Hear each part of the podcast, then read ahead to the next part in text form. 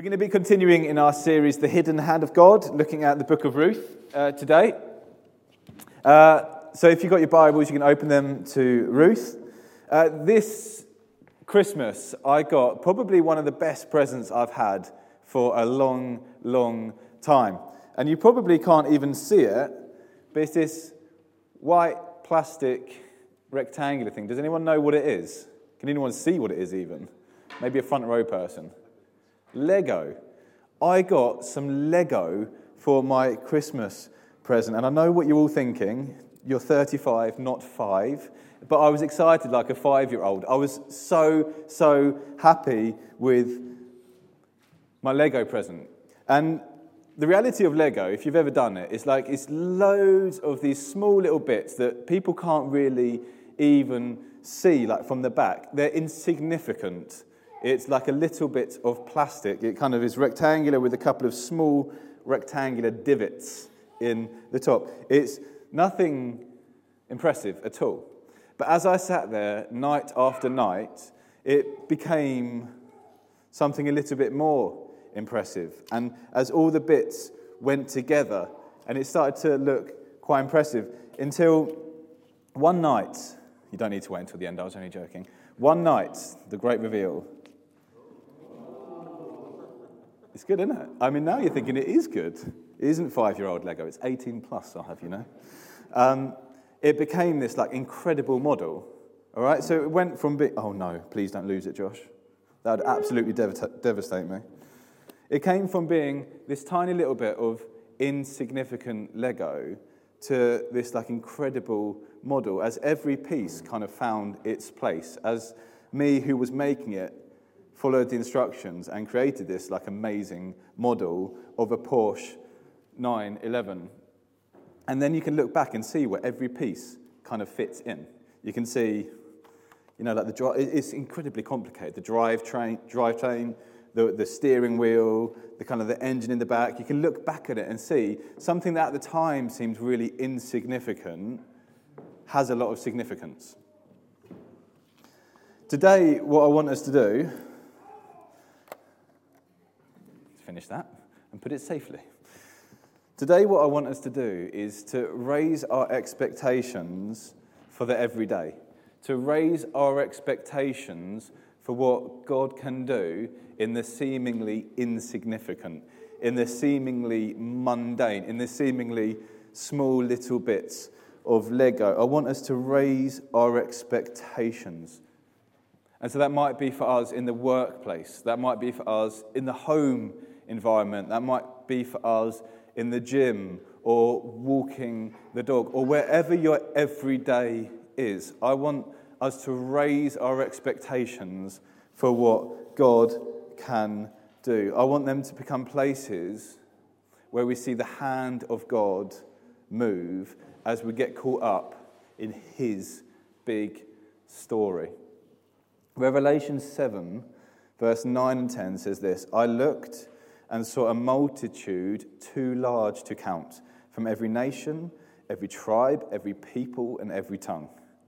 So, Swedes, Brits, Indians, Brazilians, Chinese, and every other tongue before the Lamb. They were wearing white robes, holding palm branches in their hands, and they cried out in a loud voice, Salvation to our God who sits on the throne. There is no other story there is not a subplot to this story. The story of a creator God redeeming and reconciling and ransoming everything to him. That is the story.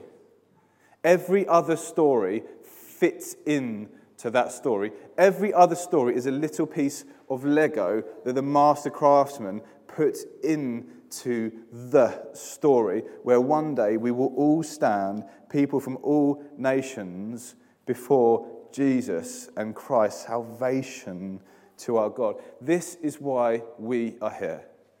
This is why you are here. Because God is writing his story, and he has written you into his story. It's why you have the job that you have. It's why you speak the languages that you speak. It's why you live where you live. It's why you have the gifts that you have. It's why you have the finances that you have. Everything, everything put, falls into the story of God, a God who is redeeming and reconciling and ransoming everything to Him. So if you open your Bibles to Ruth, if you're there, if you've not been with us so far, we've met in chapter one of Ruth, a family who are hungry. There's famine in the land. Bethlehem, the house of bread, has no bread. And so they head east to a place called Moab, where they're in search of food. But the reality is that chapter one is a tragic story. It's a story of loss. So Naomi loses her husband first. She then loses her two boys. She loses everything. Okay, so the chapter one of Ruth is really, it's actually really quite hard reading. Towards the end, we find out that there is food in Bethlehem. So Naomi heads back with both Ruth and Orpah to start off with. Then she says, like, why are you following me? And Orpah says, yeah, good point. I'm going to go back to Moab. But Ruth says, do you know what? No, where you go, I go. Your people, my people. Your God will be my God. She shows this thing called Hesed, love sacrificial love. She gives up everything to follow her mother in law, Naomi. And Al spoke about that a couple of weeks ago. And then they arrive back in Bethlehem, the house of bread. But Naomi is unrecognizable. People look at her and think, is that, is that Naomi? She looks so different to when she left. She's bitter. She's angry with God.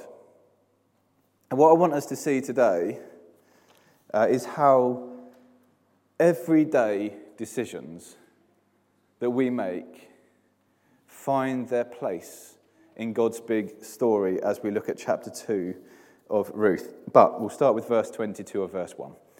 So, chapter 1, verse 22 of Ruth. So, Naomi returned from Moab, accompanied by Ruth the Moabite, her daughter in law, arriving in Bethlehem as the barley harvest was beginning. Okay, so here we have the introduction, really, for chapter 2. Now, Naomi had a relative on her husband's side, a man of standing from the clan of Elimelech, whose name was Boaz. Okay, we're going to pause there and park Boaz. Next week, Jobin's going to introduce us to the character Boaz a lot more. Um, but we, so we're going to park that. But the author introduces him because, again, this chapter is going to focus a lot on him. Then it kind of goes away again from Boaz.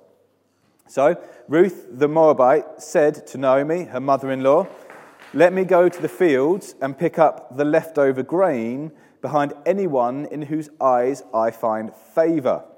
Naomi said to her, Go ahead, my daughter.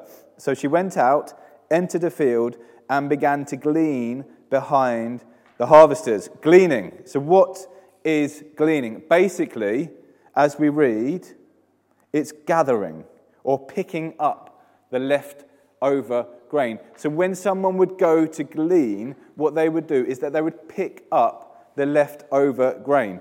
Leviticus 19 says this. You can turn there if you want. Genesis, Exodus, Leviticus. Quickly turn there. Leviticus 19, or scroll there, whatever you do verse 9 to 10. So, this is what uh, God says in the Mosaic law. When you reap the harvest of your land, you are not to reap to the very edges of your field or gather the gleanings of your harvest. You must not strip your vineyard bare or gather its fallen grapes. Leave them for the poor, leave them for the foreigner. So, Leviticus 19 demonstrates the generosity of God. As you harvest your crops, don't strip the land completely bare. Leave a bit on the side, and if you drop anything, leave that so that as the poor come behind you, they can pick up, they can have a meal. As the foreigner come behind you, they can pick up, they can have a meal. meal. As a widow comes behind you, they can pick up, they can have a meal. Deuteronomy 24 says the same thing. And Ruth and Naomi are widows, they're poor, and Naomi is a foreigner. So they fill the specifications, the qualifications of someone who is allowed to glean according to the Mosaic law. But if we remember the opening of Ruth in the days when the judges ruled, and if we remember Judges 21 25, that said, There was no king in Israel, everyone did what was right in their own eyes, then we'd probably put two and two together and realize that probably not all landowners were allowing people to glean. Why should they have my crops? I'm not following the law. I do what's right in my own eyes. So as Ruth steps into the field, she's taking a big risk. She's a woman, she's a foreigner. And she's doing this in a time when actually people weren't following the law. They weren't following Leviticus 19 necessarily. So that's probably why she was looking for a field in someone who, whose eyes she has favor. She was looking for a field like that of Boaz, a man of grace, who we're going to find out more about next week. But Ruth shows again this Hesed love, this sacrificial love. Naomi, I'm going to go. I'm going to take a big risk because I will provide for you, is basically what she is saying. So, verse 3 She went out, entered a field, and began to glean behind the harvesters.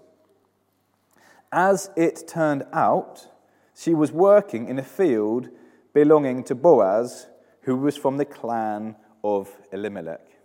The ESV says this she, had, she happened to come to the part of the field belonging to Boaz. So, what, what's happening here? Ruth is looking for food. She's doing something very practical. Her and her mother in law have arrived back in Bethlehem. They're hungry, they're tired from the trip. What do we need? Priority number one food. And so she goes out. She does something very, very practical. She looks for food, and God moves. Small moments that have the potential to change history.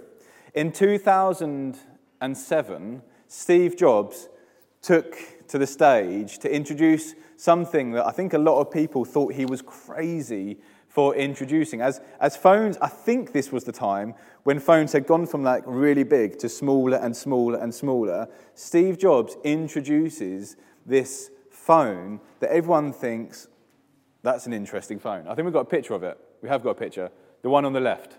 It is the first ever iPhone. And people look at it and think, mm, not sure about that. A moment that changed history. Is there anyone in this room that doesn't have some sort of smartphone? There's not many people around that don't have a smartphone in the whole world. A moment that changed history. The uh, picture on, the, uh, on your left is a bridge. It's a bridge in a small town uh, called Cockermouth with about 8,000 people in it, northwest England, a very average looking bridge, if you can see it because of the light. But it's a bridge that changed history because on that bridge, Nina and myself met for the first ever time. I was walking with my dad, she was walking with her mum. I think my dad had probably planned it and paid her mum a lot of money to, like, you're going to be on this bridge at this time, okay? I'll give you, I'll make it worth your while. But we met. That was the first time we met. And it was a moment that changed history. On Friday, uh, Nina and I and the family had the privilege of saying goodbye to uh, a, a man called Jarl, Nina's grandfather. 65 years ago, approximately, he was a 29 year old man, come from Finland with his wife to Sweden, who was not a Christian. Didn't love Jesus. But he had a son who was, who was given the news, or they were given the news that his son was going to die with the sickness that he had. There was no way that he would be healed. And so they did what I think the majority of people, whatever your belief, do today. And they prayed.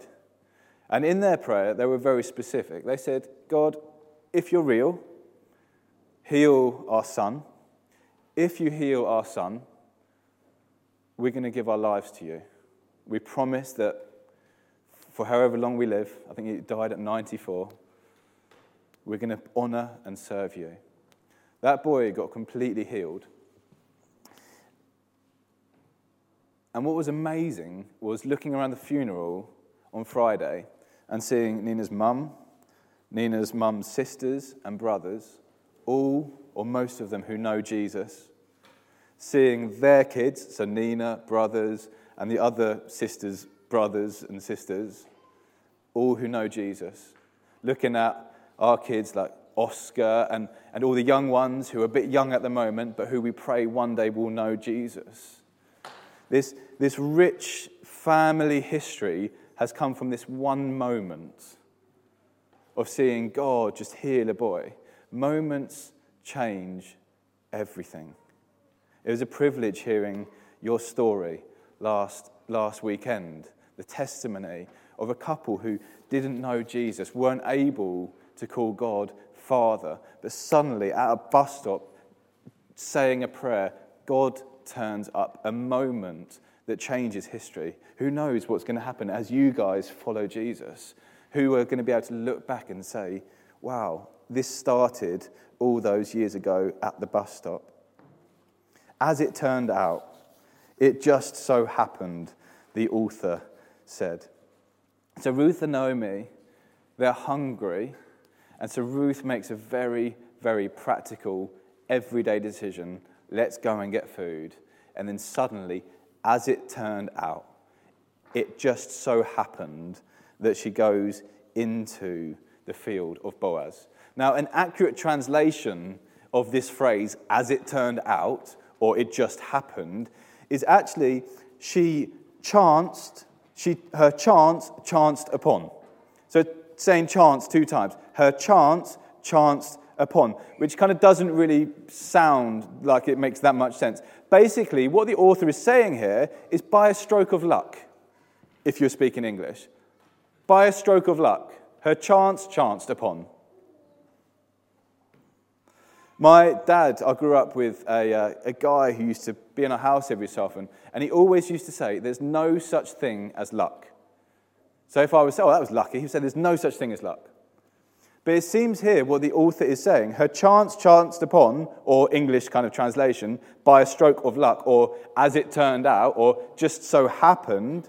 It seems that the author here is saying that there is such a thing as luck. That as she comes into Boaz's field, it's just a chance chance. It's just a bit of luck that this guy is full of grace, as we're going to find out next week, that he is her kinsman redeemer, which means that he had responsibility for the widow's, uh, uh, uh, for her, um, she, he had responsibility for the widow. So, what is the author doing here? Is the author suggesting that everything is just chance? Is he saying that everything is just based on luck? The meeting between Ruth and Boaz was just a lucky encounter. The meeting that leads to Obed, which then leads to his son, Jesse, which then leads to his son, King David, which then leads to, leads to, leads to King's King Jesus, that it was just luck. The reason that we are standing here today, that we are able to say and come before, as Moses did, this holy God, because of what Jesus has done, is down to luck. Is that what the author is saying here? Not at all. The author is not saying that. What the author is doing is he's, he's being ironic. He's saying, sit up, listen. He kind of forces the reader to kind of double take and think, wait, is the Bible saying there's luck? And say, no, wait a minute, there's something else happening here. See, the temptation, this is my temptation with answered prayer. When I've been praying for a housing situation, which, as we were a church plant, we always prayed for housing situations, praying for Ollie's work, for example, or, or, or, for people to come and join us. The temptation is just think, oh, when you see the prayer answered, it's think, oh, that was lucky. Just so happened that there was a house available. Just so happened that this person created a job for Ollie, basically. Oh, just so happened. It was lucky. That's my temptation. I probably, I'm guessing I'm not the only one. And what the author is saying here is to say, don't do that. Don't live a life by just saying, oh, that was lucky. Answered prayer, oh, that was lucky. What he is saying is, see the hand of God.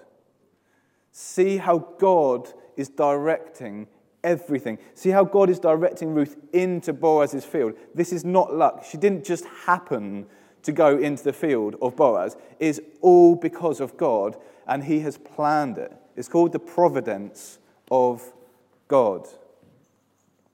Now, the providence of God is a theological word that actually a word that doesn't come up in the Bible, but basically what it means is that God guides and governs all events that the hidden hand of God is behind all events, that He just guides and He puts these bits of Lego into place because He is good and it's for His glory. It's the providence of God. God is guiding. And so, why are we here today? Why are you here today? Why are you working where you are working? Why do you have the gifts that you have? It's because of the providence of God as He guides and directs and builds and leads. And so, Ruth's visit in the field was not just a chance upon chance, chance, chance, chance. It's the providence of God, a good God, writing his story, bringing Ruth into that. Ephesians 1:11 says that God is working out everything according to the counsel of his will. Proverbs 16:9 says this, a man's heart plans his course, but the Lord determines his steps. Later on in verse 33, as talks about casting lots, it is the Lord, like rolling a dice. It is the Lord that even makes the dice land on the number that it lands on. God is behind everything. John Piper says this From Genesis to Revelation, the providence of God directs the entire course of history. Its extent reaches down to the flight of electrons, uh, the smallest things, and up to the m- movements of galaxies, the biggest things. Charles Spurgeon says this I believe that every particle of dust that dances in the sun, shame there's no sunbeam at the moment, but every particle of dust that dances in the sunbeam does not move an atom or less than God wishes. It's the providence of God. God is in control. God is guiding and creating and leading. When I was younger, I sang a song called He's got the whole world in his hands, got the whole world. Everyone's looking at me like, Did you? Anyone else sing that song? One person, two people? A few people. Okay, good. I know. You all look blank, but you're not. You're, you're loving it inside, just singing it inside. God has everything in his hands, and he guides and he leads. Matthew 10 29 says this as Jesus speaks. He says, Are not two sparrows sold for a penny? Yet not one of them will fall to the ground apart from the will of your Father. Aren't these things sold really super cheap? But they're not going to die unless your Father in heaven wills it. It's the providence of God. I wonder, do you know that? Do you know that God is in control? So he's in control of the famine. As famine hits, as Bethlehem, the house of bread, has no bread, God is in control. He's in control of the harvest when there's plenty. So often we can think, well, okay, and Scott spoke about this actually last week as well. When, when there's nothing, God's not in it, and when there's something, God is in it. No, God is in everything. And He is in control of everything, guiding and leading and building His story. And that brings hope. That brings comfort. Because things aren't easy all the time. I, I know personal stories. I understand that we can go through difficulties. I understand we can go through happy times as well. But in all these times, we can get comfort and we can get hope because we are loved and we are being led by a Father who is in control. There is nothing outside of his control. And he is telling his story a story of redemption, of redeeming, of reconciling, of ransoming, of bringing everyone to him. Every tribe, tongue, nation, everyone will be before Jesus. And he does that by, in this story, a hungry, Hesed loving foreign woman looking after her mother in law. That's how he writes his story with the insignificant pieces of Lego. The beauty of the story of Ruth is she's just, it's just a small family, so insignificant. Yet God is writing his story. And the gospel, the gospels are full of these moments. As, as these brothers go out fishing, moments that change everything. As, as these brothers go out fishing and they meet this guy who says, Drop your nets, I will make you fishers of men. A moment that changes everything. As a woman goes to the well thirsty and goes in the middle of the day because she's an outcast, no one wants to be with her. Yet she meets Jesus, and suddenly this broken woman is redeemed, is loved, is built up again. It's a moment that changes everything. As Jesus is kissed in the garden and betrayed by one of his friends, a moment that changes everything. As Jesus says on the cross, it is finished, a moment that changes everything. As the sisters, Mary goes to the tomb, he is not here, the angel says. He has risen, a moment that changes everything. Everyday moments that change the course of history as God is knitting together his story of redemption. I wonder, are we living in expectation of moments like this? This is, this is where I wanted to land today. If, if you go away with one thing, other than Lego is super cool, which it is, Go away with this. Are you living with an expectation of moments like this? Like Jarl as he prayed, and suddenly generations are added into the family of God, into his story. As we kind of walk to Boaz's field, wherever that is for us, everyday moments are we living in expectation that God will show up and do amazing things. Perhaps this week, Perhaps this week is the week that as we go to work, as we go to the gym, as we walk the dog, as we go to the supermarket to buy some food, it is as simple as that. Perhaps this is when. Are we living in expectation that God can show up in these places? Or do we have the idea that it's just a Sunday morning thing or a small group thing? God is writing his story. And my my heart and my encouragement to us as a church is let's be on the lookout for moments that can change history, moments like this. The story of Ruth is not a story about a massive hero. If you go to the book of Judges when Israel is in a mess, you have stories like that Gideon, Samson, big hero stories. Ruth is not a story like that. Ruth is someone who loves her mother in law so that she gives up everything. God is calling together a people here in Gothenburg who aren't extraordinary. I'm sorry to put it out there. But we're not brilliant.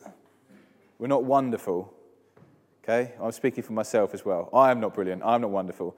Never seen Fundu disagree with me. He's thinking, I'm brilliant. Come on. but he's knitting together a people who are all very ordinary. But I believe He's going to work through us as we head into the field of Boaz, if you like, whatever your field is, wherever your workplace is, your situation is, your home life is, whatever it is, you kind of fill in the gap. But let's be a people who live in expectation for God to move. If you feel insignificant, 1 Corinthians 1 says this that God chose the weak the foolish to shame the strong and the wise. If you feel insignificant, oh, I do, then that's good news, because that means God chose you. God chose you to, to fool the strong, uh, the wise. I want to finish. I thought it was, is it okay to invite the band up? I want to finish, I'm not going to be able to find it now, uh, reading a bit of Isaiah 40. I felt as we, as, as we as we leave this morning, as we go into the workplace, as we go with the expectation that God can show up wherever, it's so important that we have the correct view of who God is. And uh, it was really helpful, I think. Just worship was fantastic today. Just really like focusing on God, you are an amazing God, a God who is in control. And I think what I just wanted to do was read just a little bit of Isaiah 40 that talks about the greatness of God. I, I wonder actually if this, that song was based on it. And then after I've done that, we're going to uh, we're going to sing a song of worship and we're going to take communion. Communion is another moment that changes everything. As Jesus reclined at the table, the Last Supper, this is my body broken for you. He takes the bread, gives it. This is my blood shed for you. And he hands out the wine. We, re- we remember Jesus' death and we look forward to his return, another moment that will change everything.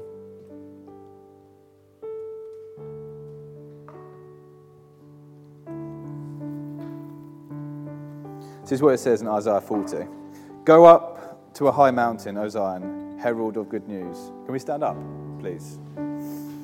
Lift up your voice with strength, O Jerusalem, herald of good news. Lift up, fear not. Say to the cities of Judah, Behold your God. Behold, the Lord God comes with might. His arms rule for him. Behold, his reward is with him. He will tend his flock like a shepherd. He will gather the lambs in his arms. He will carry them in his bosom, and he will gently lead those that are with young. Who has measured the waters in the hollows of his hand? Who has marked off the heavens with a span, enclosed the dust of the earth in a measure? and weighed the mountains in scales and the hills in a balance. Who has measured the Spirit of the Lord? Or what man shows him counsel? Whom did he consult? And whom made him understand? Behold, the nations are like a drop from a bucket and are accounted as the dust on the scales. Behold, he takes up coastlands like fine dust. To whom will you liken God? What likeness compares with him? Do you not know? Do you not hear?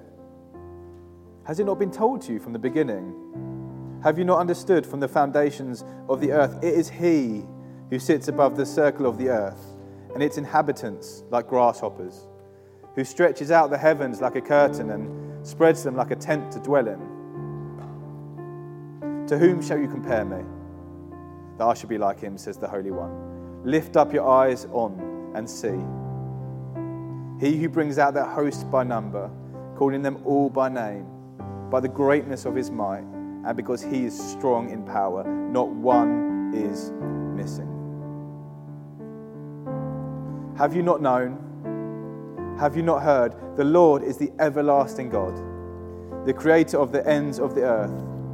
He does not faint or grow weary. His understanding is unsearchable. He gives power to the faint, and to him who has no might, he increases strength. Even youths shall faint, even youths shall be weary. Even young men shall fall exhausted. But they who wait for the Lord shall renew their strength. They shall mount up with wings like eagles.